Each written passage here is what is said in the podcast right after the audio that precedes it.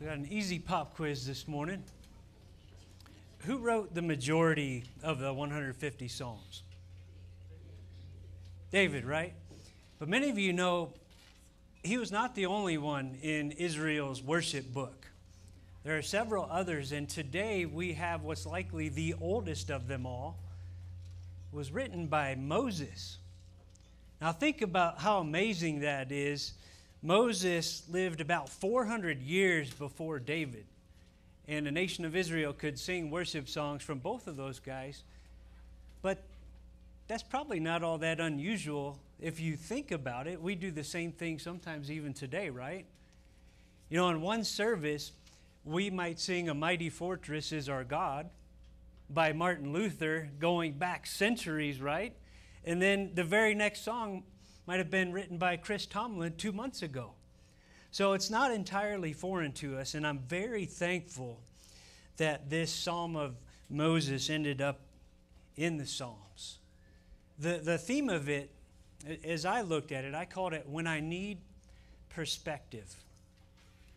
How many of you know that sometimes when we go through life, our perspective gets skewed? Often by the trials and difficulties we face, whether it's just the headlines we read, whether kids, it's the fact that you got to go back to school tomorrow. I feel you. or maybe you're thinking about your workday tomorrow, adults, and you're like, I don't want to go back into that. There's some stuff going on there that, man, or maybe it's your home. Maybe in your marriage or with some of your kids, there's some tension going on. Maybe you've buried someone you love recently. Maybe you're going through a health issue yourself. All those things can skew our perspective. This psalm helps us get our perspective back. Before verse 1, it tells us is a prayer of Moses, the man of God. And I love where he starts because when our perspective gets skewed, we need to start where Moses started. He starts by talking about the eternity of our God verses 1 and 2. He says, Lord, that, that word Lord is Adonai, ruler and creator in charge of the universe. You have been our dwelling place in all generations. Before the mountains were brought forth, or ever you had formed the earth and the world, from everlasting to everlasting, you are God. That, that word God at the end there is El, the strong one, the mighty one. Want to talk about the eternity of God for a minute. It's something that ought to bring us great comfort as we go through the transitory situations we face, because we all know life goes up and down. You don't know how it's going to change the moment you step out of this service. I don't either. But God remains the same. He's eternal. Exodus 3, you remember when Moses talked to him at the burning bush, he introduced himself as I am could also be translated, I will be what I will be. What does that mean? That God always was. You want to have some fun? Try to talk to your kids about that. there are questions that can't be answered.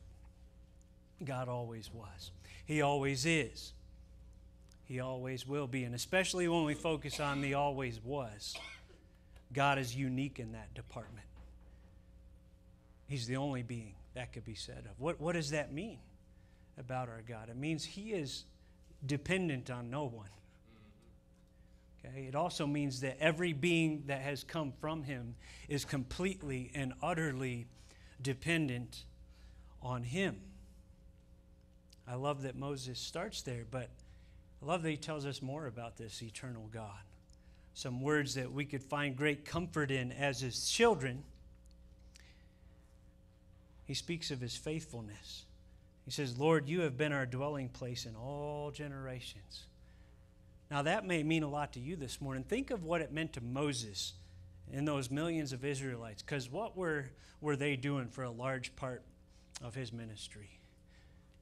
They were wandering through a desert. And there's one chapter in the Bible that lists all their campsites. It's a long, long list. They were very transitory and where they were staying. But he says, Lord, you have been our dwelling place in all generations. Don't you love that? Wherever this life may lead me, whatever trial I might find, find myself in, I can dwell in the Lord. Jesus in the New Testament says, Abide in me, right? Moses talks about this faithfulness of God elsewhere. Deuteronomy 33 27. Some of you may have this memorized. The eternal God is your dwelling place, and, and underneath are the everlasting arms. I love that verse. Whatever I'm walking through today as a child of God, underneath are his everlasting arms. I think about the faithfulness of God, and I fast forward some centuries in Israel's history. As a nation, they were going through it. The book of Isaiah comes, and, and they're even starting to wonder has God like checked out on us? Has He forgotten us? And maybe you feel like that sometimes. Maybe you're going through something like that. And you all know Isaiah 40, right? Especially the end part. We often go there because part about flying like eagles. But the context of that whole chapter is very important. Why should we look to God to give us strength that we might fly like eagles? It's because of who He is. I, would encourage you to read that chapter in its entirety, Isaiah 40. He, he tells the nation of Israel a number of staggering things about Himself. One, he, he tells them basically, I change princes and leaders of this world as I choose. I bring them up, I put them down. He says, I look on the, the earth and the people are like grasshoppers in my eyes. And I think about the comfort in that if you're God's child. The, these people that sometimes scare us to no end, they look like grasshoppers to him. So do we, right? And he's encouraging Israel. Yes, I am still the eternal, faithful, sovereign God. At the end of the chapter, verse 26, he says, Lift up your eyes on high and see. He, he points them to the stars. He says, Who, who created these? He who brings out their host by number, calling them all by name. By the greatness of his might and because he is strong in power, not one is missing. You think about the wonder of a God who has named every star, some of which we have not even discovered yet. And he's saying to Israel and to his children today if I care for all those stars, these inanimate creations of mine, of course, I will care for you, my children. And that's why he says in verse 27 Why do you say, O Jacob, and speak, O Israel? My way is hidden from the Lord, and my right is disregarded by my God. I haven't forgotten you. Verse 28 Have you not known? Have you not heard? The Lord is the everlasting God. He does not faint or grow weary, his understanding is unsearchable. He gives power to the faint, and to him who has no might, he increases strength. Who needs that perspective of God this morning? I'm going to put a picture up here that I Googled this week, and you tell me what song lyrics I Googled to find that picture. He's got the whole world in his hands. Got an old school brother right there. Yep. And I put it up because there was a song by a Christian rapper named YB called Fire Emoji. Now, I know rap isn't for everybody, okay? But I had a good talk with one of my sons. A lot of those rap songs have, have more theology in them than some contemporary Christian music does, partially only because they get a lot more words in in those three or four minutes. I'd encourage you to check some out. But the, but the lyric I loved in this psalm, uh, song, it is a modern day psalm. Could you have a rap psalm? I don't know. Probably today you could. Okay. What he said in there was, I don't worry about my chapters when I personally know the author. Who needs that promise today? Whatever chapter you're going through, I, I'm not going to worry. I'm going to trust in my eternal, faithful God. That's where Moses starts here. And it's a good thing that he does because he's going to go into some deep, difficult waters here because he's going to shift from the eternity of our God to the brevity of our lives. Okay, verse 3. He says, You return man to dust and say, Return, O children of man. For a thousand years in your sight are but as yesterday when it is past. Let's ponder that one statement. I'm not saying God means there's a literal one for one equivalence here, but just think about a thousand years in the human perspective. Go back to 1022 AD and think of all of history that has happened in that period. A thousand years in your sight are but as yesterday when it's past. And you all know Saturdays go too fast, right? Or as a watch in the night. A watch in the night at that time was three, maybe four hours, depending on what scholar you talk to. Over and done. Verse 5, he says, You sweep them away as with a, a flood. Moses sees God as sovereign not only over life, but also death. And he sees that, that our temporary lives here end up in a, a stream of death that, that ushers us into the ocean of eternity. He says they're like a dream. Any of you have a dream that you remembered last night? It's okay to admit, it's okay to have a dream. Okay, there we go. Thank you, Brandon. They're fleeting, right? You wake, you wake up and, and it's gone. You're, you're back to reality. So he says our lives are like like grass that is renewed in the morning. In the morning it flourishes and is renewed. In the evening, it fades and withers. Now, if you've been in Prescott a while, you, you know about this, right? Man, we've had a good monsoon season this year, right? And I was driving down Prescott Lakes Parkway the other day and looking at those little hills and valleys on the right side when you're heading to Highway 89. I'm like, man, that looks like Ireland or, or Scotland. And with my parents about to come, I told the family, I don't know if they've ever seen Prescott like this. Why? Because those of us who've been here a while know what's going to happen in a month or two months or three months. It's, it's going to go brown again, right?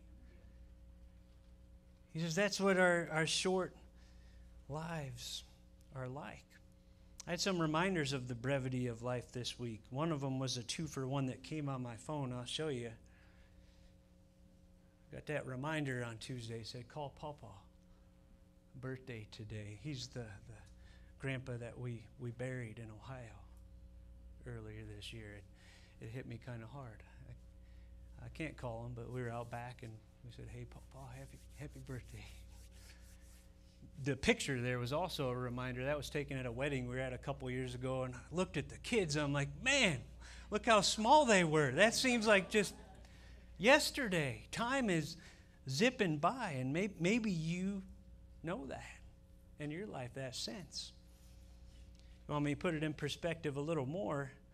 I saw a post that kind of shook me up a little bit. It said the, the number of years between 2022 and 1970 is the same as the number of years between 1970 and 1918.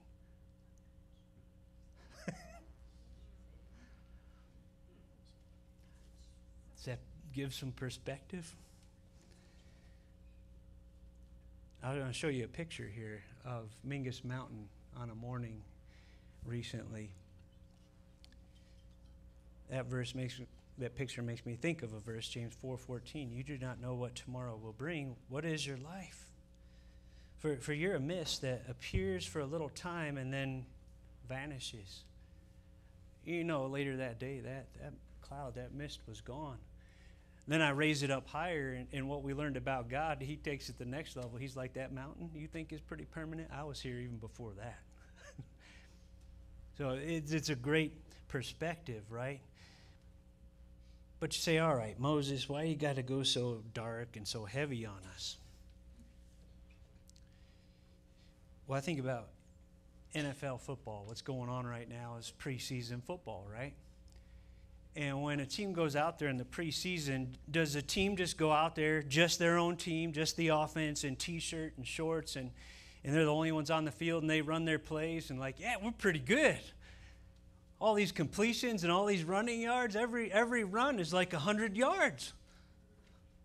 No, what do they do? They put their, their pads on and they face another team that's got pads on and they play full contact football. Why? Because they're preparing for the season. I think what Moses is doing, he's helping us realize we cannot live our life here fully or properly until we recognize our mortality. Ecclesiastes 7 2, Solomon said it. He said, It's better to go to the house of mourning than to go to the house of feasting. For this is the end of all mankind, and the living will lay it to heart.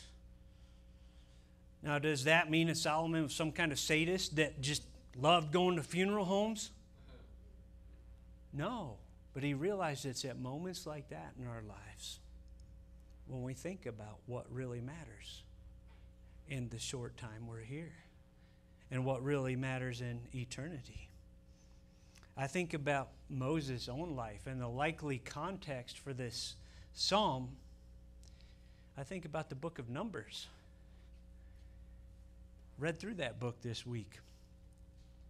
Bill, being a math professor, probably loves that book, huh? No, he, he shook his head. He's honest. There's a lot of numbers in that book, and among them, there are two censuses one at the beginning of the book, chapter 1, and one near the end, chapter 26. Numbers 1 tells us that they counted all the males 20 years old or more that could be fighting men, and they counted 603,550. So you factor in women, and you're talking well over a million people, right? Census 2, chapter 26, 38 years later. I want you to listen to what Numbers 26, 64 says. It says, But among these there was not one of those listed by Moses and Aaron the priest who had listed the people of Israel in the wilderness of Sinai. What's that mean? Not one left from that first census. For the Lord had said of them, They shall die in the wilderness. Not one of them was left except Caleb the son of Jephunneh and Joshua the son of Nun. Now, now, you all know this year through family and some in the church, I've, I've been involved in a number of funerals. Nothing compared to Moses. You had the women in, and you're talking over 1 million deaths. On a conservative estimate. It's almost as though you, you do this with those chapters and the, the smell of death comes out of the pages. It's no wonder Moses was, was thinking about the brevity of life. He saw it hit many that he knew and loved. That leads us to the question why death? Why death? Why this physical death? And that leads us to the next point the, the gravity of our sin. The gravity of our sin. Verses 7 through 11. For we are brought to an end by your anger, by your wrath, we are dismayed. You have set our iniquities before you, our, our secret sins in the light of your presence. For all our days pass away under your wrath. We bring our years to an end like a sigh. The years of our life are 70, or even by reason of strength, 80, yet their span is but toil and trouble. They are soon gone, and we fly away. Who considers the power of your anger and your wrath according to the fear of you? That is a really good question for all of us here today in our world today. Who does consider that? The power of God's anger against sin, the power of his wrath according to the fear of him. Proverbs tells us the fear of God is what? The beginning of wisdom. And you say, what sin for Israel? And many of us, our minds track to Numbers 13 and 14, right? They got to the edge of the promised land, and the spies went in and looked, and yeah, it's got a lot of fruit, but them people are huge. We, we can't do this. And two stood there and said, God can do this, but the nation chose the report of the ten spies and rebelled against God. And the verdict came in. Okay, this generation will not see the promised land. You will wander in this desert, but your children will see the promised land. But if you read the book of Numbers, you will see That was but one moment in there. That's the pivotal one. But just like Numbers 10 through 21, you can see why death and God's wrath was on Moses' mind. Just, I won't call them highlights, I'll call them lowlights. It's tragic. Chapter 11, there was a place called Taberah, which means burning. Tells us that the Israelites complained about their misfortunes and God's wrath was kindled and, and fire broke out among them. And I think about complaining. And I wonder, do we take that anywhere near as seriously as we should when we read Numbers? Because sometimes it seems like a way of life, right? But it comes up over and over. He's, he's complaining against God and his provision. Later on in the same chapter, a place called Kibroth Hattaavah. You know what that means? The graves of craving. That was when they decided this manna stuff you give us every morning, that ain't enough. We want meat. And God said, Okay, I'll give you meat. And He brought quail just, just off, the, off the ground. They could catch them. And it says, while they were still between their teeth, a plague broke out. A plague broke out among them. Chapter 12, Hazeroth. You remember Miriam and Aaron rebelled against Moses. They were jealous of his leadership, and Miriam was struck with leprosy. Moses interceded for her healing. Did you see the wrath of God? Chapter 15, there was a Sabbath breaker gathering sticks on the Sabbath. The people gathered together and said, What should be done? He was executed for knowingly violating the declared will of God on the Sabbath. Chapter 16, the rebellion of Korah, Dathan, and Abiram. Again, a jealousy of Moses and Aaron and their leadership. And God said, I'll show you who, who I accept as leaders. You have 250 of your men get censers and come before the Lord. And you remember what God did to those 250 men fire came down and consumed them. And he told the Israelites, You take those 250 censers and you hammer them on the altar so that the Israelites remember. You remember the leaders were sucked into the earth alive with their families because of their rebellion against God's plan. Chapter 20, Miriam died, and then later on you have Meribah. They complained about water. And God told Moses, Speak to the rock, and he struck it. And then even Moses was told, You're not going to make it into the promised land. You are going to die outside the promised land. Chapter 21. You remember they rebelled against God again, and he sent venomous serpents among them. And many died. And, and God told Moses to raise up a bronze serpent, and that all who would look on it in faith would live. Chapters 22 through 24 struck me. Because in the middle of all this unfaithfulness and even the consequences of it, you know what we see?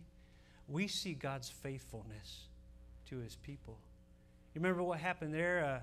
A pagan king named Balak was afraid of Israel and he tried to hire a guy named Balaam to pronounce a curse on him. But God would not allow Balaam to curse his people. Over and over, he put a blessing for his people in the mouth of Balaam. God was faithful, even as they were unfaithful. And, and to drive home the contrast even more, chapter 25, the Israelites began to worship Baal and have sexual relations with the women who did. Go to Numbers 33, we see Aaron himself, the high priest pass away. Is it any wonder Moses had God's wrath against sin and the brevity of life on his mind? What we need to do today is what does that mean for us? We need to go back and think prior to the sin of Adam, into which we are all born, and to consider the gravity of our own sin which leads us to the next point the necessity of perspective. We should all adopt this prayer of Moses right here in verse 12. He says to God, Teach us to number our days that we may get a heart of wisdom. You all been around the block enough to know he's not just talking about counting them out, right? He's looking for wisdom in light of the fact that life is short and you have great wrath against our sin. How then should we live? Teach us wisdom. And I want to start with the wrath of God. I want to ask the question where do I stand this morning in relationship to God? Now, I know there may be some here saying, Scott, I didn't come here to hear about God's wrath. Why are you speaking about God's wrath? It's because of what Paul said to the Ephesian elders in Ephesians 20. He said to them, I am guilty of the blood of no man, because I have preached to you the whole counsel of God. See, when I stand before God someday and He evaluates my ministry at the church next door, He's not going to ask, Did you make them laugh? He's not going to ask, Did you keep them comfortable? Did you, did you tickle their ears? He's going to ask, Were you faithful to preach the whole counsel of my word? So, wrath. Where do I stand in relationship to God? There's only two options. We're either under his wrath or we're not. There is no fence on this one this morning. Would you listen to some New Testament truths? Hebrews 9:27. It is appointed for man to die once, and after that comes judgment. Revelation 6, we read the horrors of the, the tribulation, and we read of men hiding in the mountains and crying out to the mountains and the rocks, Fall on us and hide us from the face of him who is seated on the throne and from the wrath of the Lamb. For the great day of their wrath has come, and who can stand? Matthew 25, we hear the words of Jesus as he pronounces judgment on two different groups, and he says, These will go away into eternal punishment, but the righteous into eternal life. This is why we look at the gravity of the sin of Israel. It points to our own need. 1 Corinthians 10 5, Paul said, With most of them in the desert, God was not pleased, for they were overthrown in the wilderness. Now, these things took place as examples for us that we might not desire evil as they did. Anybody that tells you the Old Testament doesn't matter, take them to this passage. Think about Hebrews 3 and 4, where he talks about them hardening their hearts, not believing, and so not entering the rest of God. And then he looks at the church and he says, Don't do that today. Don't harden your heart against the message of Jesus Christ and miss entering into his rest. Listen, I know sometimes if you don't know Jesus yet, you look at your life and maybe you say, Hey, I see blessings in my life. I, I see good things happening. I see blessings from God. I must be okay. Don't assume that. You know what he's doing?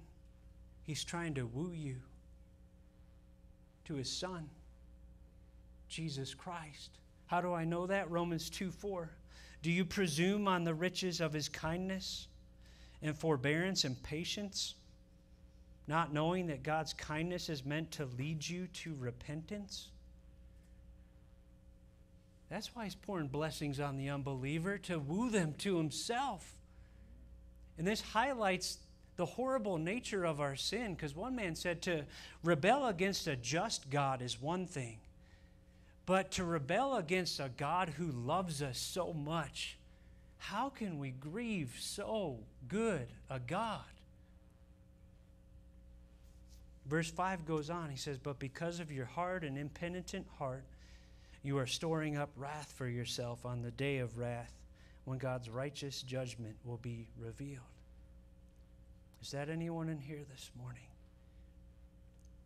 I want to show you another picture. This is my little 98 Tacoma Carolyn took a picture because all five of us were in there on Thursday night. And it's not an extended cab. You say, why were you all crammed in the truck? Well, we went to, toward Lynx Lake first because we wanted to go kayaking, but we saw a dark cloud over there, so we said, let's drive to Watson. And we got to Watson, and the clouds came and it started raining there as well. So we hunkered down in the truck, and you can see in the background there's a trailer for the folks that rent kayaks. There were a bunch of them in there, and some of them were laughing at us, waving at us because we're all squeezed in there. But while we were in that truck, not only was, was it raining, we heard what I think was the loudest clap of thunder I've heard in my 46 years in my life. And you know what we saw after that? We saw 20 or 30 kayakers on the water going like this towards the ramp.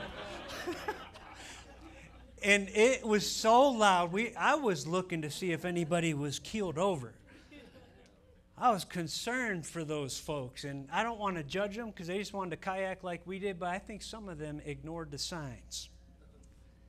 And they went out on the water anyways. That's one thing when it comes to kayaking.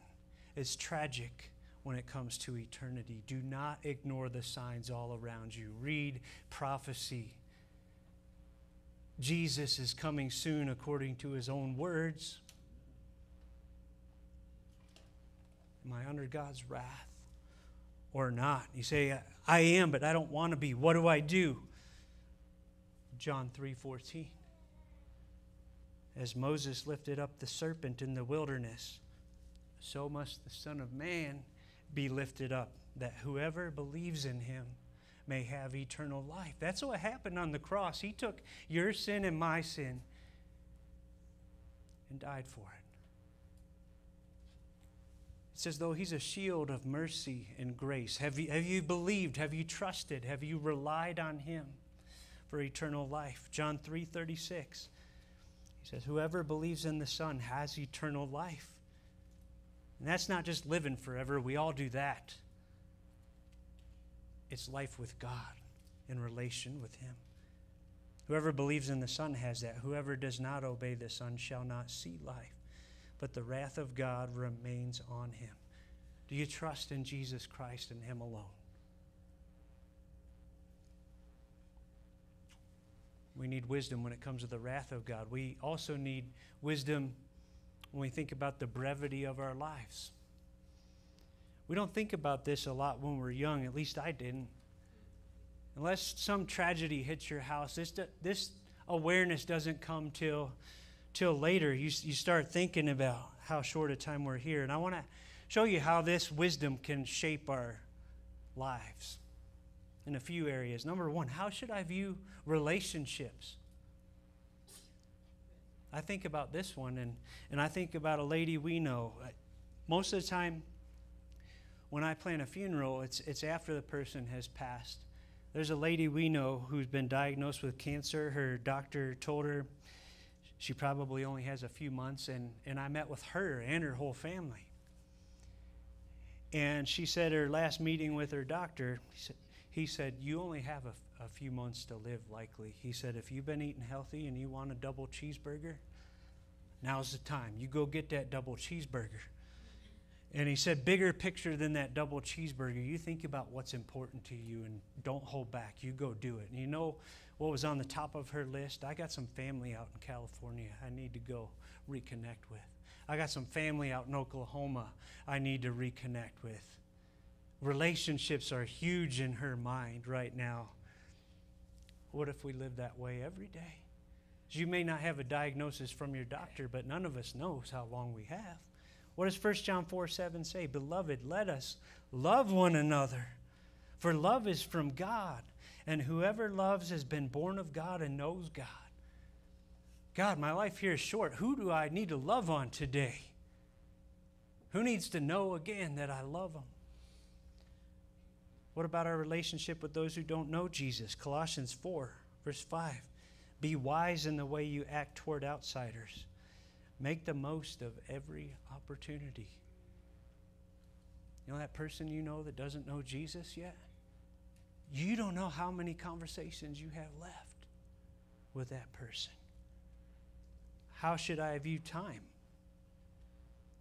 There's an old poem that, that hit me.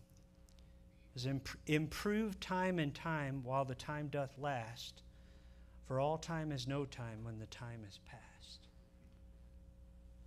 Another more modern rendition you might want to check out, Google it online, Dust If You Must. Any of you read that? It's a good one. Improve time and time. We don't know when we're going to die. We know life is brief. There's something we do know. We alluded to it earlier. Revelation 22 20. He who testifies to these things says, Yes, I am coming soon. Amen. Come, Lord Jesus. Now, think about something here. Go with me on this. There's a huge difference between the way people shop at Fry's on Sunday afternoon and the way people shop on Guy's Grocery Games. Any of you ever watched that show? Yeah. you might spend an hour in in Fry's on Sunday afternoon, right? But on Guy's Grocery Games, they're they're running up and down those aisles, getting the ingredients they need. They're sweating. They're getting back. Why? because they know there's a shortness of time and purpose. They have a limited time and they have to get a meal cooked for a contest. And that shortness of time and purpose changes everything. And I think that's some of what Moses is saying. Look, wake up. As Paul says in 1 Thessalonians, stay awake. And he's not saying don't sleep at night, don't take naps. He's saying keep your eyes open. Time is short. There is a shortness of time. Like that, Jade? My son's laughing. There is a shortness of time and purpose. We've heard about the shortness of time. What about the purpose? Well, yours is probably like mine if you're a believer in Jesus Christ. It's not just being forgiven by grace and getting there someday. I want to run faithfully to the finish line, and I want to stand in the presence of Jesus and hear that, well done. Well done, good and faithful servant. There is shortness of time and purpose. How should I view finances? I think about Luke 12. Man had a legal dispute with his brother, comes to Jesus. He thinks Jesus wants to settle that. Hey, would you settle this? Jesus had no interest in settling that. He said, Beware your covetousness, because life does not consist in the abundance of possessions. And he went on to tell a story of a man whose fields produced greatly, and so much so that it wouldn't fit in his barn. He said, I'll, I'll tear, him da- tear, tear that one down and build a bigger one. The, end of it is potent. Luke 12 20 says, God said to him, Fool, this night your soul is required of you, and the things you have prepared, whose will they be? Then he says, So is the one who lays up treasure for himself and is not rich toward God. Is the point that saving in, in and of itself is wicked? Is that the point? No, I don't want to rile up any of the Dave Ramsey crowd this morning. That's not the point. More importantly, that would contradict much of what we read in Proverbs, right? What, what was the problem? This man was covetous, and he thought that's where life was. He overestimated the value of money and underestimated the importance of God. He overestimated how long he was going to be here and underestimated the brevity of life. That, that was the issue. What about Matthew 6 19? Do not lay up for yourselves treasures on earth, where moth and rust destroy and where thieves break in and steal, but lay up for yourselves treasures in heaven. What about Matthew 6 25? This one could free a lot of us up today if we would just sink our teeth of faith into it. Do not be anxious about your life, what you will eat or what you'll drink, nor about your body. Your Father takes care of the birds. Are you not much more valuable than they? Here's another one. How can I have courage to remain faithful when life gets hard, when God calls me down a hard path? I want to think about Moses himself for a second. He was a prince of Egypt. You talk about a posh life. He chose to be identified with the slaves, and you know all the rigors he went through. Why? Well, I'd encourage you to read Hebrews 11 24 to 27, but there's a couple nuggets in there. Verse 26 He considered the reproach of Christ greater wealth than the treasures of Egypt, for he was looking to the reward. You want to stay faithful in that trial you're going through right now? Lift your eyes to the reward that's coming. Verse 27 By faith he left Egypt, not being afraid of the anger of the king, not afraid of the anger of Pharaoh, the most powerful ruler in the world. Why? For he endured as seeing him who is invisible. Oh, yeah, Pharaoh was powerful, but Moses had his eyes of faith locked on a God who raises up leaders and puts them down as he chooses. Next one applies especially if you're going through a health issue. I know how they can weigh on you. I talked to a family going through some of those, and one of them said, Can you imagine how absolutely depressing this life would be if you believed this is all there was? I said, You're right.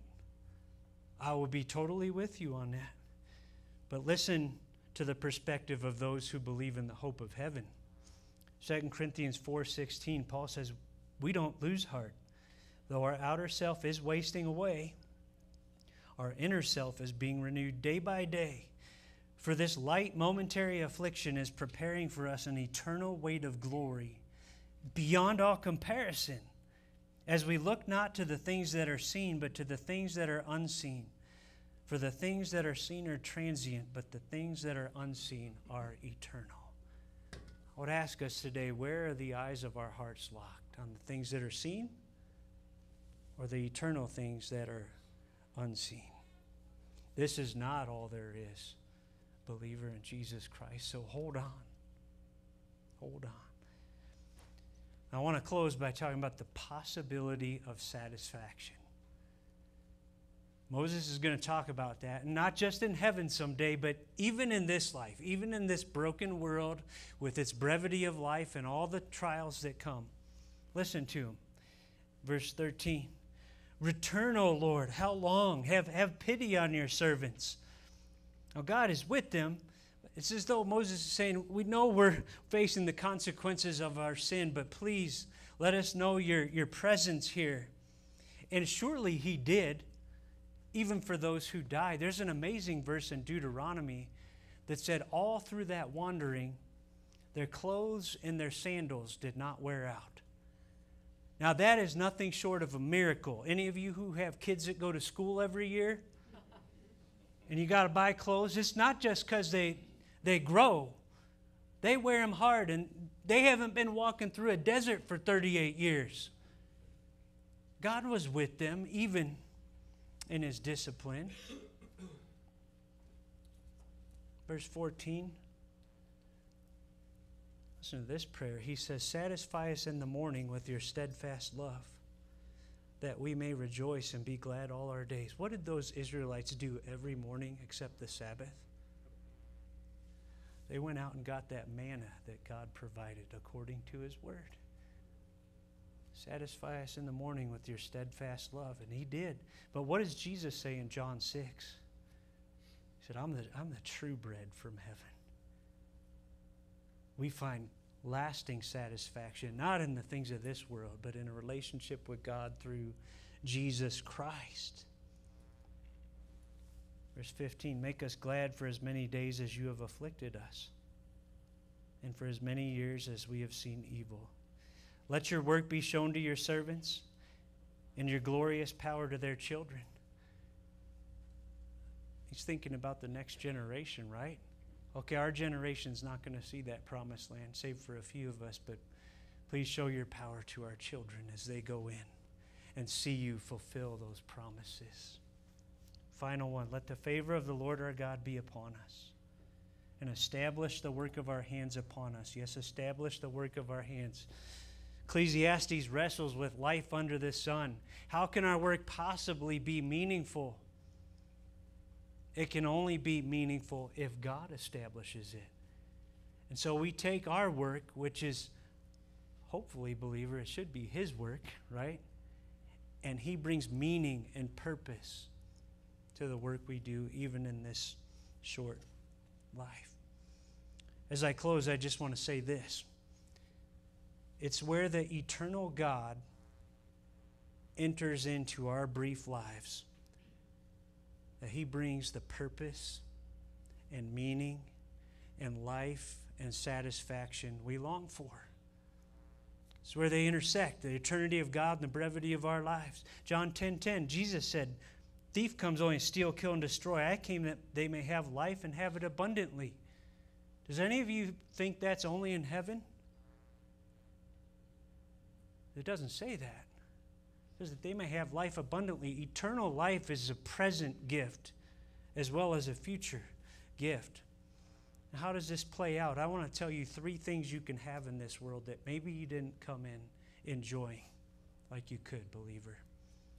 First one is contentment. Do you know you could walk out of here completely content? 1 Timothy 6 6. Paul says, Godliness with contentment is great gain. For we brought nothing into the world, and we cannot take anything out of the world. But if we have food and clothing, with these we will be content. Is that you? I know that's under assault right now because all of our budgets have shrunk over the last months, right? We all feel that. I'll tell you, it hit me the other day. We were sitting at the table, and it should hit me every day, but I'll confess that it doesn't. Looked at that table of food, looked at the roof over our heads, looked at the clothes we all had on, and said, Thank you, Lord. Thank you for this meal we're about to enjoy. Thank you for this home. Thank you for these clothes you provided. We can be content. What a testimony that would be to the world around us. We can have joy.